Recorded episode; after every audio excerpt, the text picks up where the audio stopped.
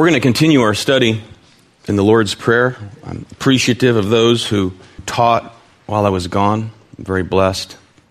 Thankful to you wherever you all are. Uh, but let's, uh, let's continue in the Lord's Prayer, what's known as the Lord's Prayer. And let me begin by opening in prayer. And then today, the focus will be um, Your kingdom come. Okay, what does that mean? What does it mean? What did it mean then? What does it mean now?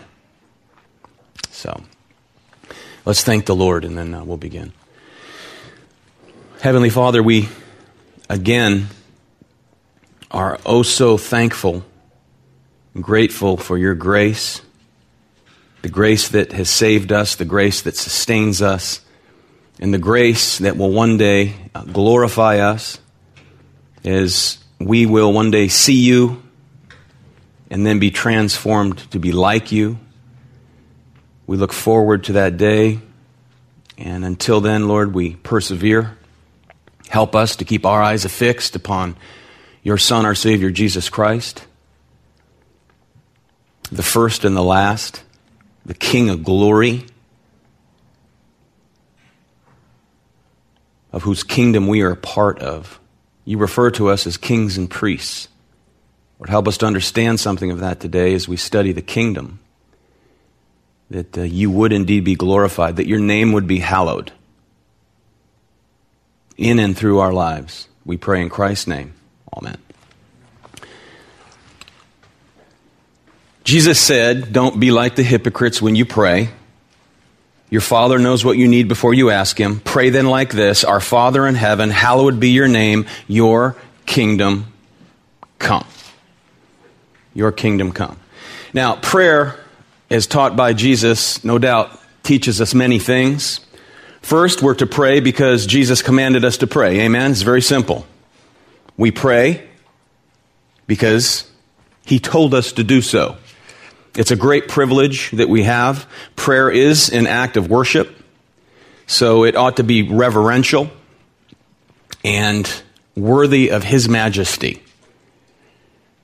And his primary concern in this model prayer, known as the Lord's Prayer, is the honor of God the Father. Hallowed be thy name.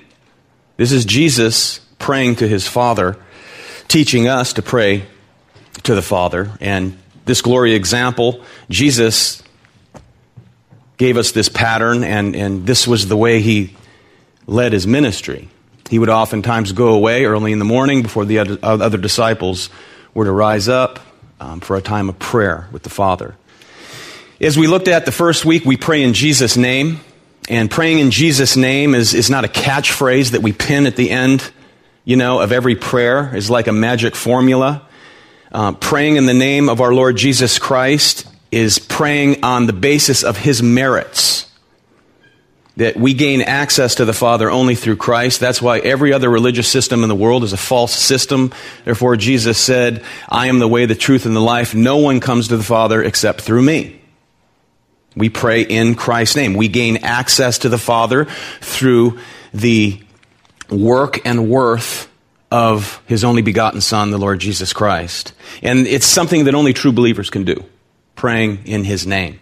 James 5:16 says that the prayer of a righteous person has great power as it is working. Jesus said in Matthew 6, the things that characterize the prayers of such a man or woman is the private, persistent, passionate prayers of those who go to their prayer closet and ask in secret.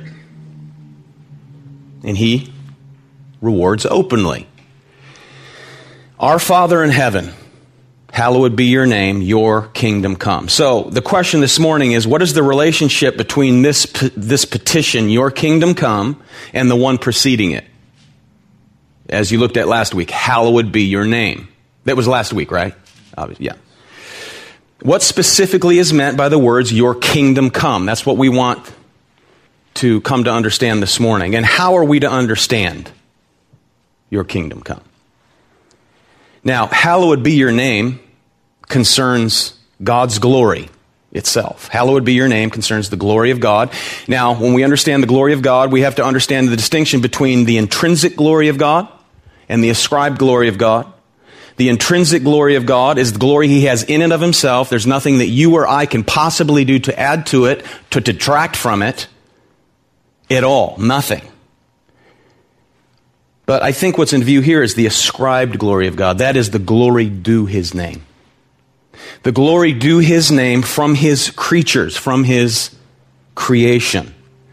Hallowed be your name. Your kingdom come. Next time we'll look at your will be done. And both of those deal with the means whereby the glory of God is made visible and promoted. Okay? Your kingdom come and your will be done. It promotes the ascribed glory of God, the glory that is due to Him because of who He is and what He has done.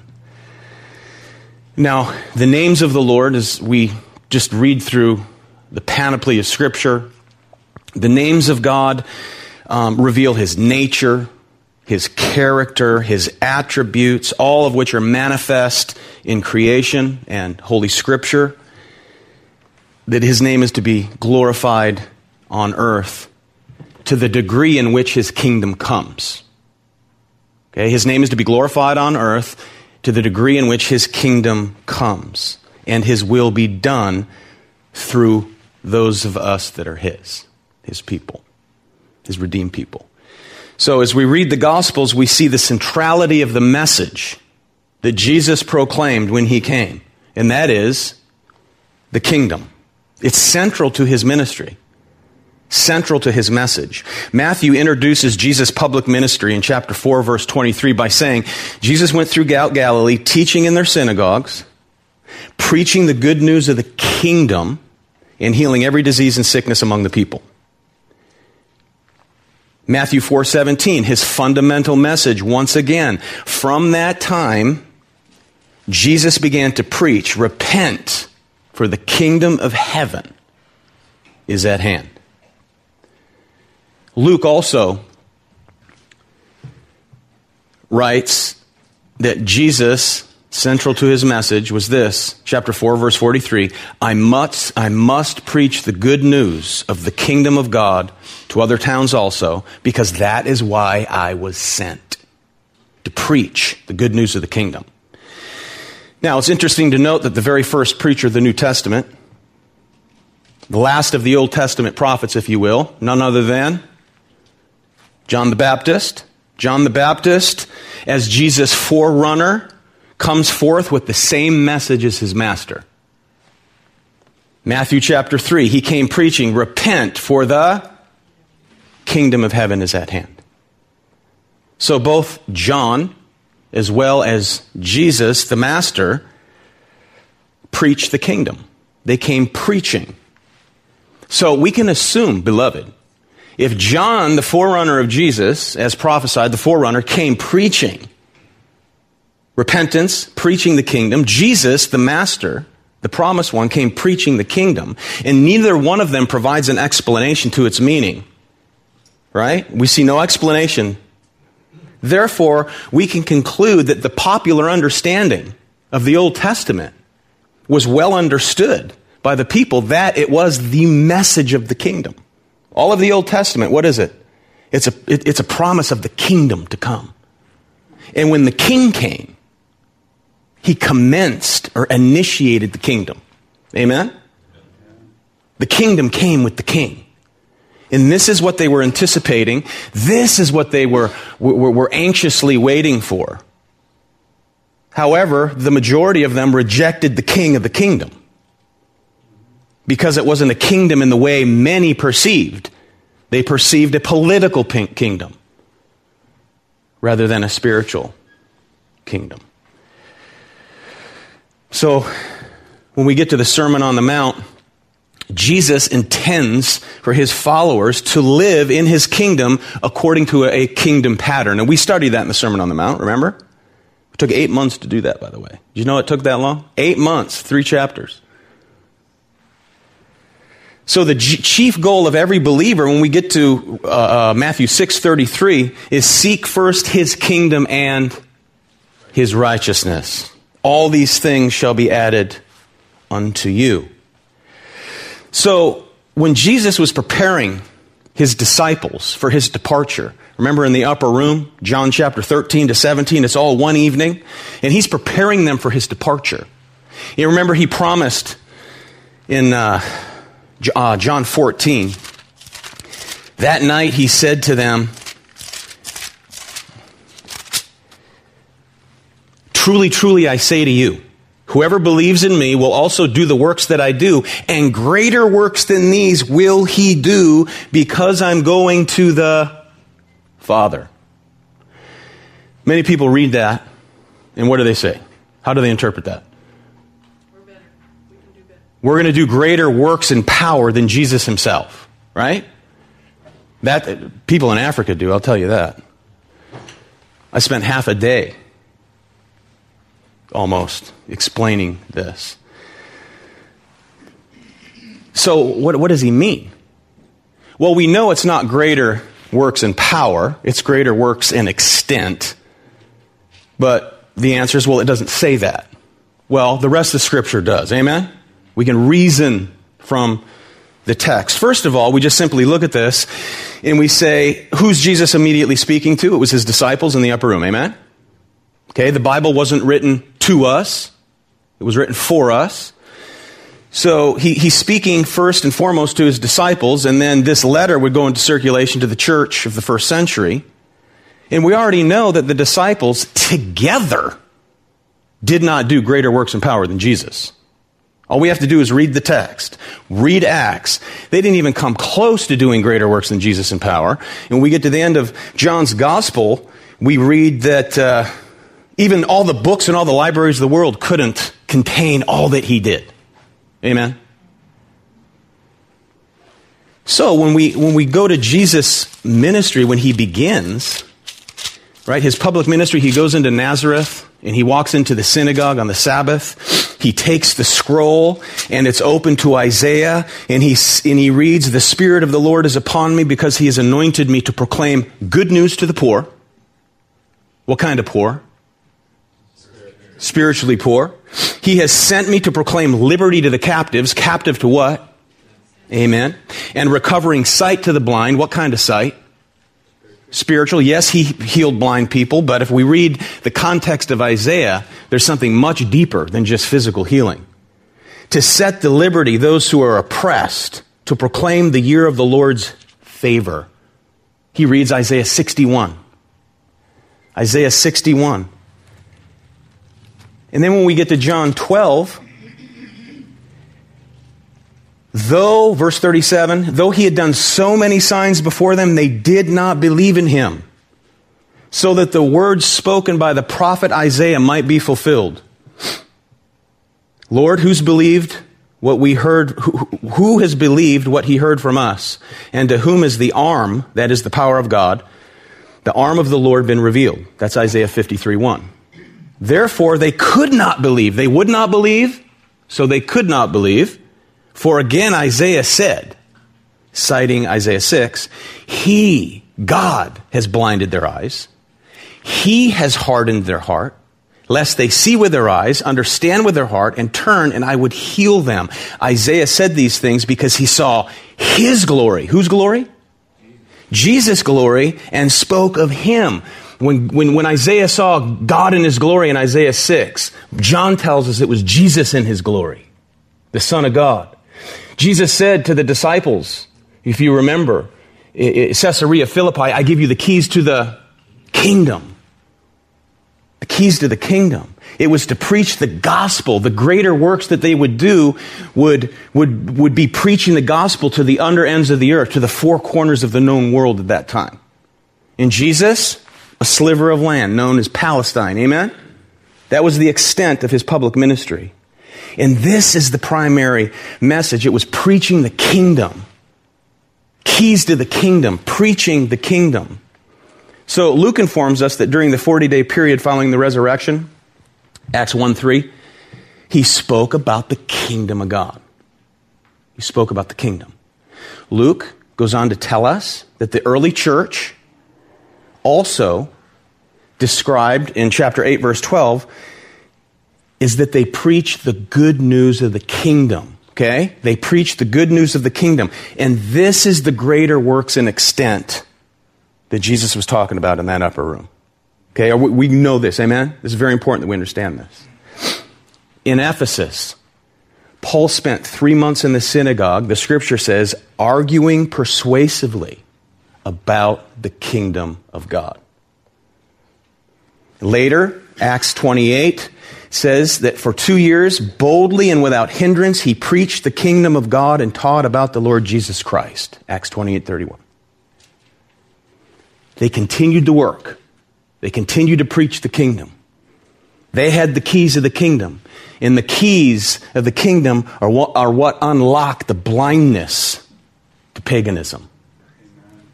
Clearly, the kingdom of God or the kingdom of heaven is a major theme throughout the Bible.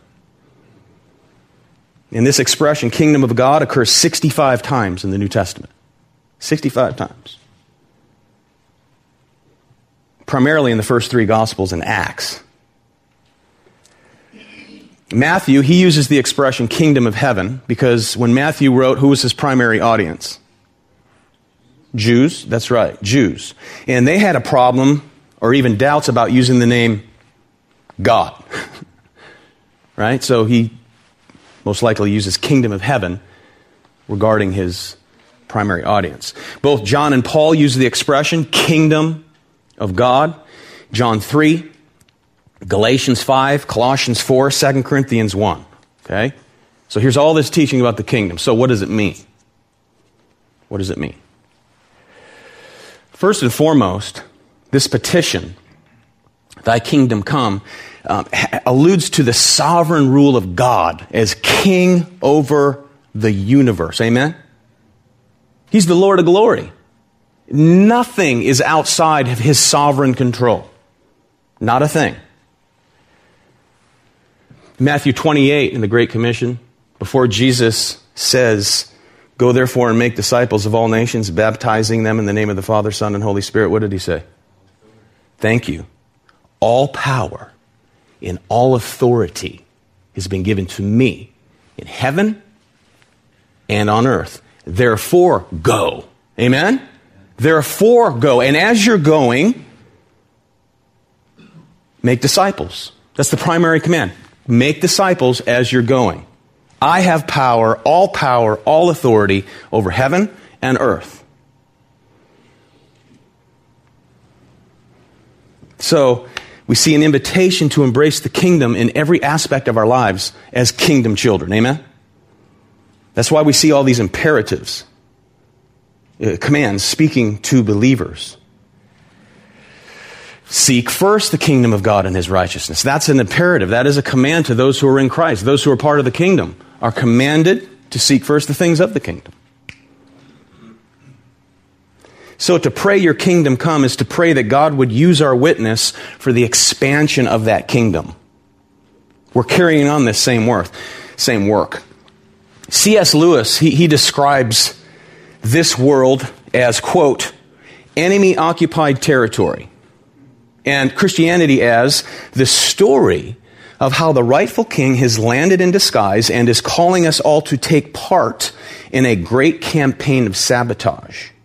Now, I, I agree with that somewhat, but as, as I thought through this, uh, I would contend with that statement to some degree. Um, primarily because when, when Jesus Christ came and established his rightful kingdom, he came first and foremost to destroy Satan to destroy him. As promised originally, where? Genesis 3. As soon as man fell, there was God. God covers their shame. He sheds blood to cover their shame. Because they were trying to cover their shame with fig leaves. God slays living creatures, animals, to, to cloak them, to cover them in animal skins. Jesus covers our sin. It was a picture, a foreshadowing of the one who would come to cover our shame and cover our sin. I, he said to Satan, will put enmity between you and the woman, and between your offspring and her offspring, he shall bruise your head. And in the process, you will bruise his heel. The suffering servant would come and he would suffer. A bruise to the heel compared to the crushing of the head of Satan. So that was promised. And very little attention, unfortunately, is given to this particular feature of the kingdom rule of Jesus Christ. It's unfortunate. And it was made manifest by Jesus coming and casting out demons. There is not demon oppression today like there was then. Sorry. he came. And remember the response. Do you remember the response? I know I'm, I'm sorry I'm preaching. I'm not trying to preach. I'll preach next hour. The demons begged him. You remember? They begged him. What have you to do with us, Jesus of Nazareth? Have you come to destroy us? I know who you are. You are the Holy One of God. In Luke 8, Jesus asked the, the you remember the Gadarene who was possessed, right? He asked the demon in the Gadarene, What's your name? If you, Jesus asks a question, it's not because he doesn't know. He was commanding that he identify himself. What is your name? And he said, Legion. Because many demons had entered him, and they begged him that he would not command them to go into the abyss. That was the demons begging. A legion in an army, a Roman army, was 6,000. So this dude was filled with a demon by the name of Legion, meaning many. That's why he was out of his mind, running around naked in the tombs in a, in a graveyard, cutting himself. You know, people who cut themselves? Cutters. He's out of his mind. Jesus said in Luke 11 18 to the Pharisees who accused him of casting out demons and doing miracles in the name of Beelzebul, in the name of Satan, doing casting out Satan in the power of Satan. But a house divided, Jesus said, cannot what? stand. The strong man was Satan. He bound the strong man so he could ransack his house. Amen? That's what Jesus did when he came. And Jesus said this Luke 11, 18. But if it is by the finger of God that I cast out demons, the kingdom of God has come upon you. The kingdom came with the king. And it was manifested then by the casting out of demons in process to destroy Satan and ultimately would destroy him where? At the cross. That's where he would crush his head. So his, his kingdom was established, made manifest by his power, along with the power of his resurrection. John 3 8. 1 John rather, 3 8. 1 John 3 8. The reason the Son of God appeared was to destroy the devil's work. To destroy the devil's work. Colossians 2:15 having disarmed the powers and authorities he made a public spectacle of them triumphing over them by the cross. The cross. So to pray your kingdom come is to recognize first and foremost that Christ has won the war. Okay, that's why I, I, I differ a bit with Lewis's statement there. He was a brilliant guy. I'm not nowhere close to a C.S. Lewis. Nevertheless, I can disagree with him if I want to by looking at Scripture. Christ won the war. And the reality of his reign must first begin in the hearts, in the hearts of sinful men and women. Amen? The kingdom is first established here. Here. Right here spiritually. So while we should glorify God's name on earth, we are not able to do so in and of ourselves. Amen? There's no way that we can do so in and of ourselves. God's kingdom must first be established in our hearts because you can't honor God unless He does this great change, this salvific change that is supernatural. Can any man do that work? No. Remember what Jesus said in John 3 to Nicodemus? Quite simply, when Nicodemus came to Jesus at night, representing really the Sanhedrin. And he said, Rabbi, we know that you are a teacher come from God, for no one can do these signs that you do unless God was with him. Jesus, as I said a hundred times, did not say, You know, Nicodemus, you're so insightful. You're correct. That is true. No, he gets to the point. Jesus said, Truly, truly, I say to you, Nicodemus, unless one is born again, he cannot see the kingdom of God. He cannot perceive it. He cannot receive it, and he'll never enter into it unless he's born again from above. Amen? The one way work of God. Not, not synergistic. Not, not, we put in a little and he does a little. Monergistically imposed, the Spirit of God coming to the sinner, transforming the heart, causing him to be born again. He enters into the kingdom. Unless that work is done, you, you can't glorify God in the kingdom. He's the king of the kingdom. He determines who's in it. And He does this work. And then we're enabled to submit to His rule and reign. Amen? Kids of the kingdom. So God's kingdom comes progressively to individuals in a particular sequence. We read this throughout the Gospels and epistles. There's the general call of the gospel, right? How will they hear without a preacher? Amen. Uh, Romans 10. The preacher goes out, he preaches the kingdom, he preaches the gospel.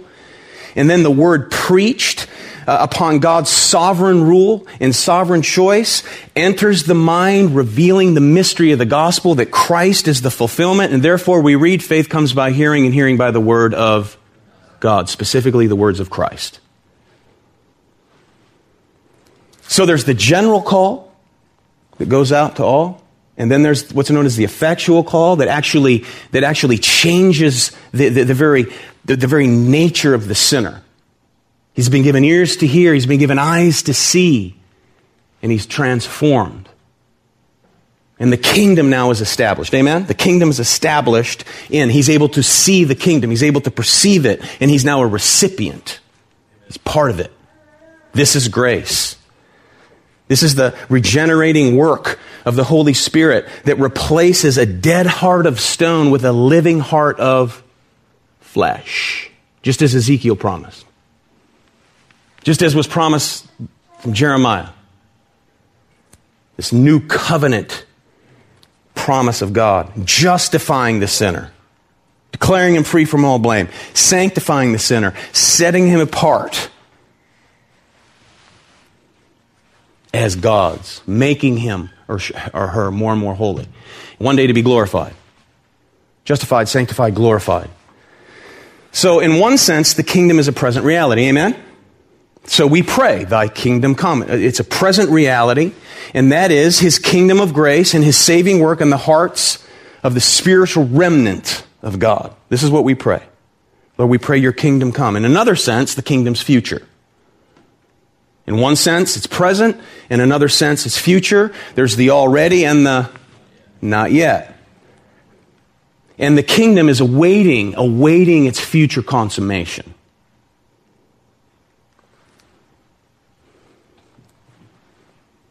Can't wait. And I'll tell you why in the sermon why I can't wait.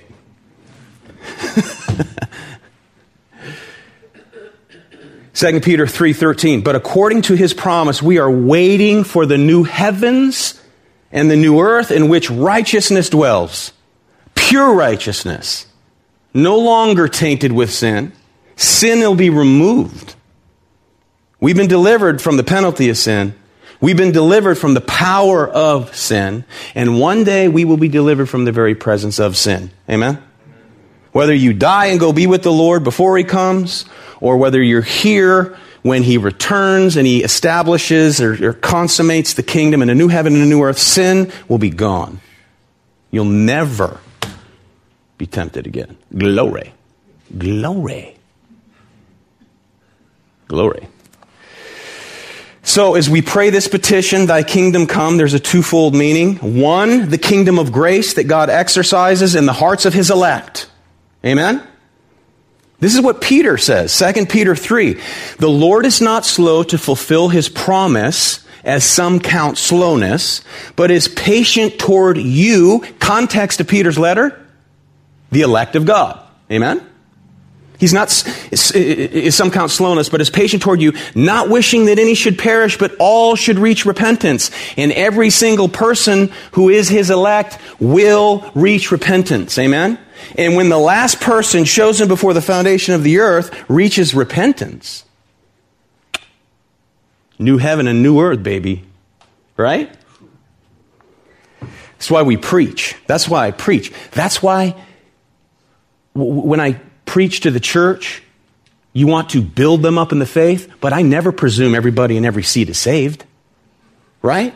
Well, you preach like we're not saved. Well, if you're saved, I'm not preaching to you. Right?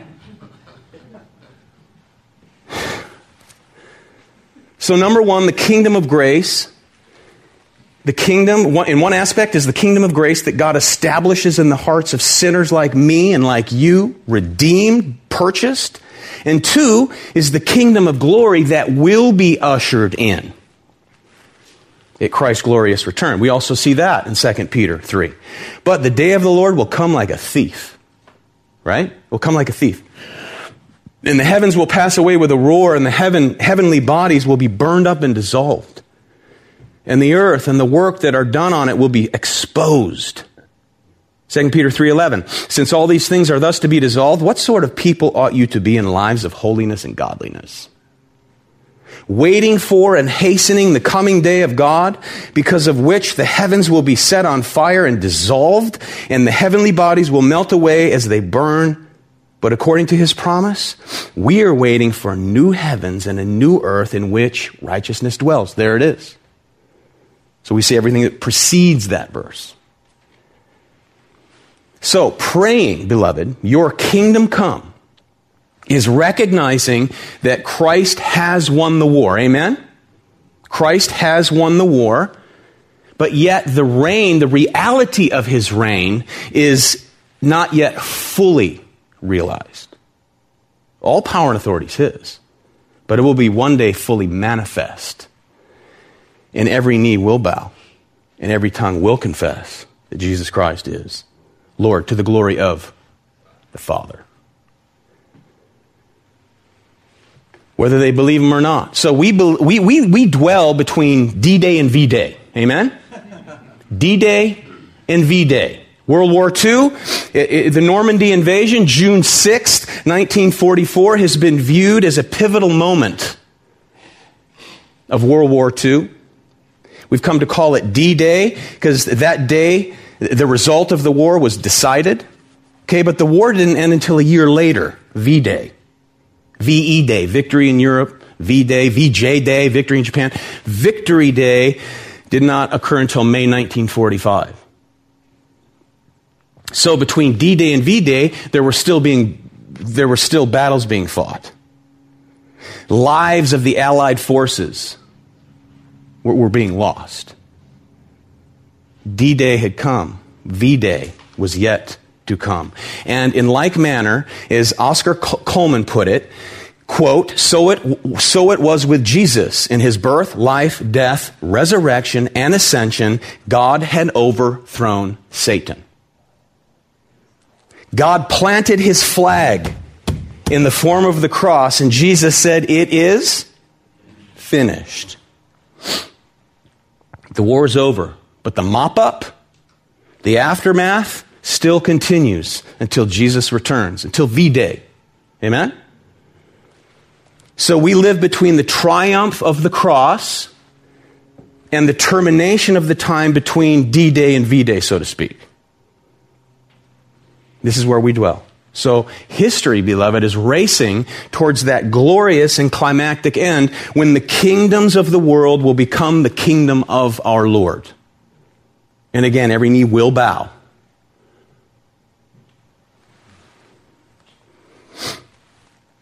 Not every knee will bow in belief, as far as salvific belief, but they will acknowledge He is the King. He is the rightful King. And many of them will be ushered right into hell to the lake of fire, who rejected the king. The king of glory. John, the apostle, was given the, the, the, the, glorious vision of the consummation while on Patmos Island. Amen. Remember our study in Revelation? Revelation 21 2. I saw the holy city, New Jerusalem, coming down out of heaven from God, prepared as a bride adorned for her husband. And I heard a loud voice from the throne saying, Behold, the dwelling place of God is with man. He will dwell with them. They will be his people. God himself will be with them as their God. He will wipe away every tear from their eyes. Death shall be no more. Neither shall there be mourning, nor crying, nor pain anymore, for the former things have passed away.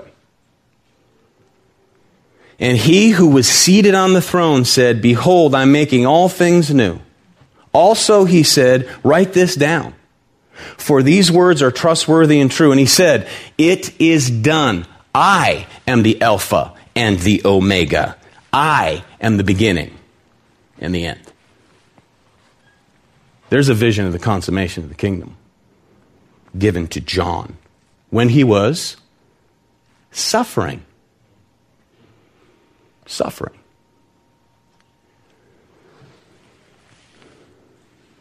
So, this petition, Thy kingdom come, also alludes to the as yet incomplete nature of the kingdom of God. Right? So, in one aspect, it's the already, in the other aspect, it's not yet.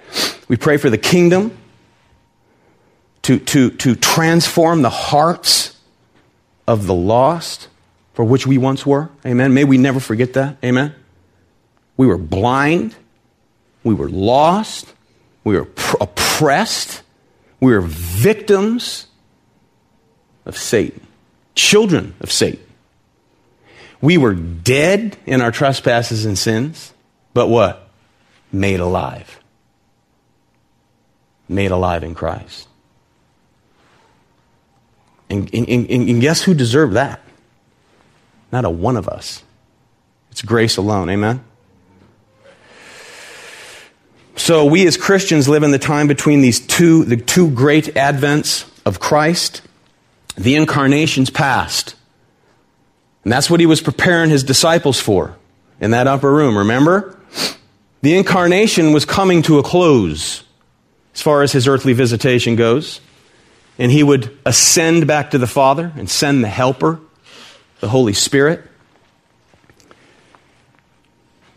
So the incarnation is past, the second coming's future. So we live in the last days, as Hebrews chapter 1 tells us.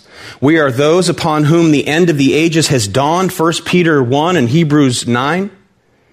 So there is now the already, but there is also the not yet. This is what we have to keep in mind when we pray, Thy kingdom come.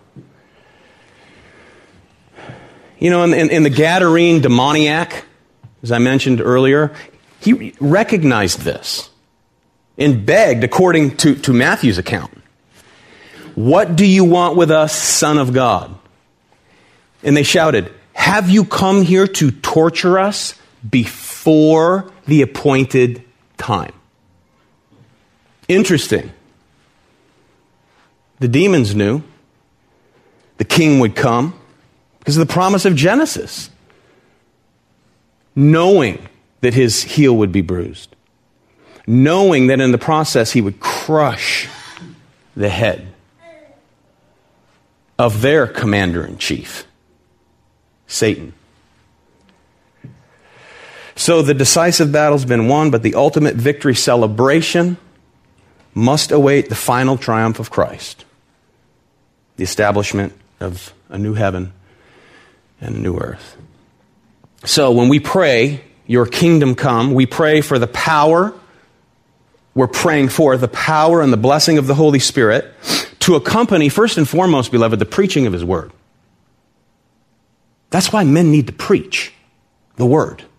Amen? The whole counsel of God. I mean, we have the, this is, these are, this, this, this, this.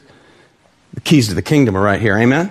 The keys to the kingdom, the power's in the Word of God. If you ain't preaching it, you got no power in your ministry. Amen? You know, some of the guys in Africa, some of them are on this power trip. They want, a, they want power in their ministry, right? So a lot of them claim to be apostles and power to cast out demons and heal the lame and the sick and raise the dead and all this nonsense. Does God do that? Yeah, absolutely. But I said on day one, I said, look, if you have the title apostle, there's only 12 and they're all in heaven. You're not an apostle. Okay? And uh, Dr. Van Horn was, after I gave the first lecture, he was like, he goes, I kind of like to save that for day four. He's like, I said, it'll be okay, brother. Don't worry about it.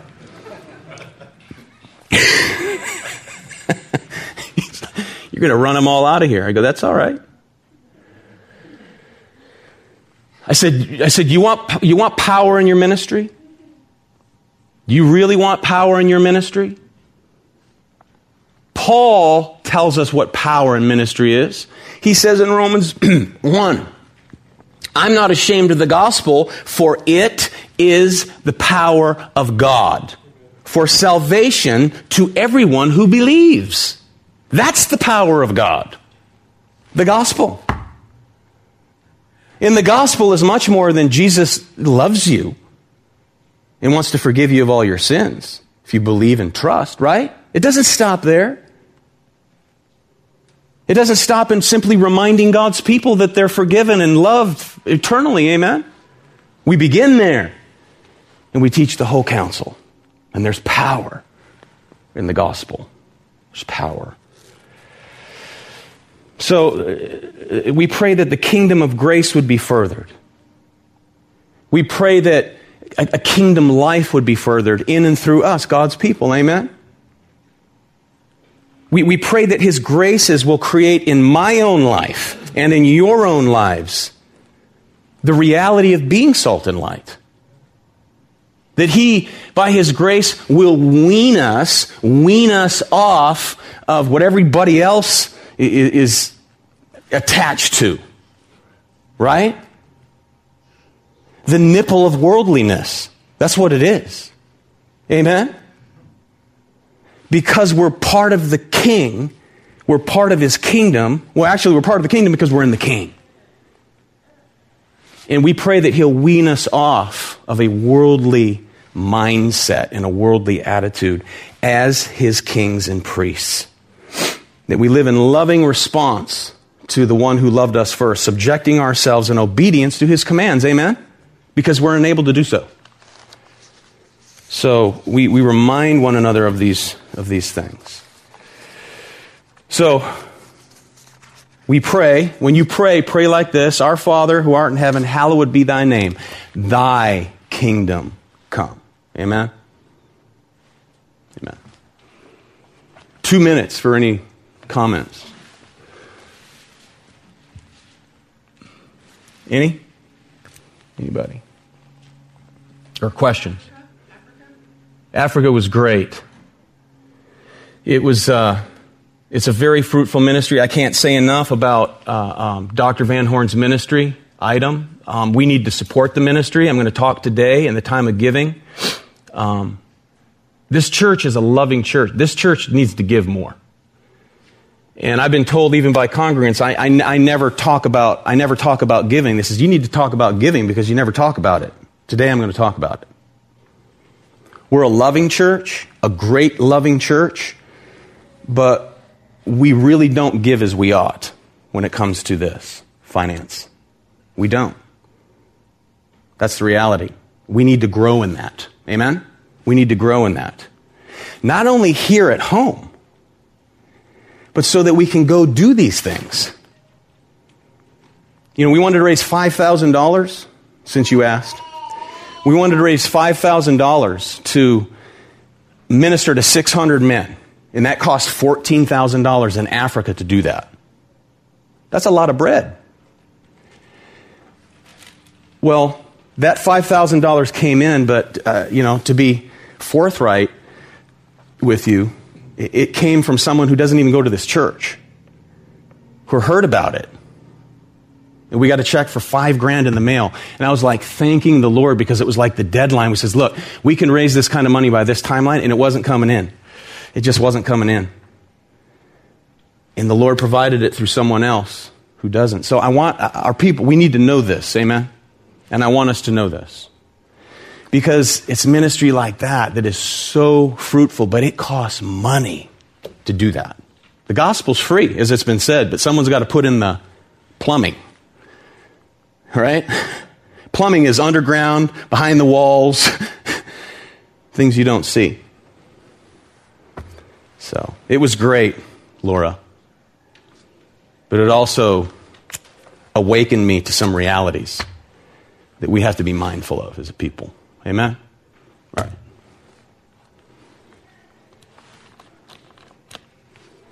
And I, you know, I felt like Paul, our church, in, in talking about, you know how church boasted in the Thessalonians? He boasted in them. That's the way I felt over there, boasting in this church, because it is so loving. It's a loving church, it's a, it's a unified church. Um, but we have our weaknesses. This thing's busted. Okay, so let's pray and uh, thanks for being here. Father, we do thank you that uh, you are the king of the kingdom, and we are recipients of grace. And Lord, may we never take for granted that grace. We pray that you'd increase within us a greater understanding of the kingdom that has been established the kingdom that is yet to be made manifest on this earth, the new heaven and a new earth. Help us, Lord, to long for the day, to live in anticipation for the day, but yet to plan and prepare as though your return is a long way off. Building into, Lord, the next generations of those that will be followers, of your according to your grace, that we be good disciple makers to glorify your name. We ask in Jesus' name. Amen. Amen, beloved. Thank you.